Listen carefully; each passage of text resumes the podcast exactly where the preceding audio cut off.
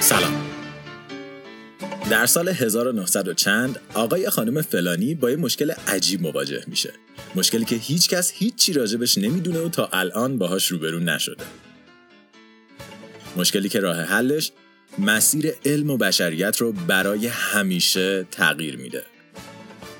در اون زمان درک خیلی زیادی از مشکل آقای خانم فلانی وجود نداشت. ولی دکتر کمتر معروفیان تنها کسی بود که یکم ولی نه خیلی زیاد در این باره می‌دونست. پس آقای خانم فلانی پیش دکتر کمتر معروفیان میره تا بررسی بشه.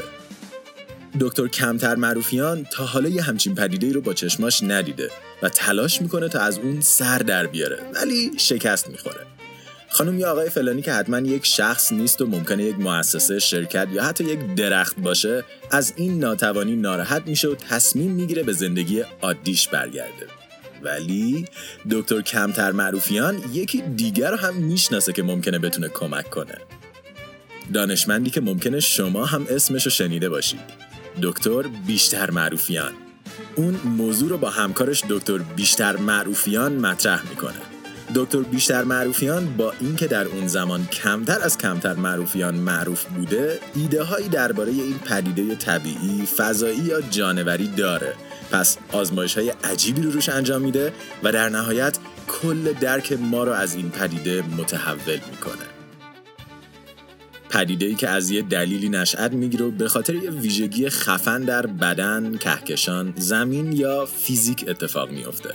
ولی تاثیرات پدیده فلانی خیلی خیلی بیشتر و اثرش حتی تا اینجا هم می‌رسه. در اون زمان دکتر بیشتر معروفیان با نبوغش این موضوع رو برای اولین بار به جهان معرفی می‌کنه و به خاطر این قضیه جایزه بهترین چیز رو می‌گیره و باعث میشه بالاخره بیشتر معروف شه. البته بعضی وقتام نمیشه ولی در نهایت میشه. حالا سوالی که الان مطرحه اینه که آیا این موضوع فراتر از چیزی که ما میدونیمه؟ آیا چیزی هست که لازم باشه بیشتر بهش توجه بشه؟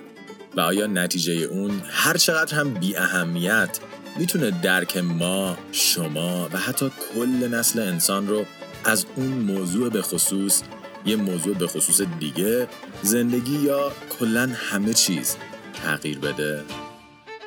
در StrangeCast با من رضا حریریان و شاهین جوادی نژاد همراه باشیم تا با هم به گوشه های عجیب و غریب علم و دنیامون سفر کنیم فصل چهارم این پادکست از هشت دی شروع میشه و شما می‌تونید اون رو در iTunes، SoundCloud، Castbox یا هر خراب شده که هنوز می‌تونید ازش پادکست بگیرید گوش بدید.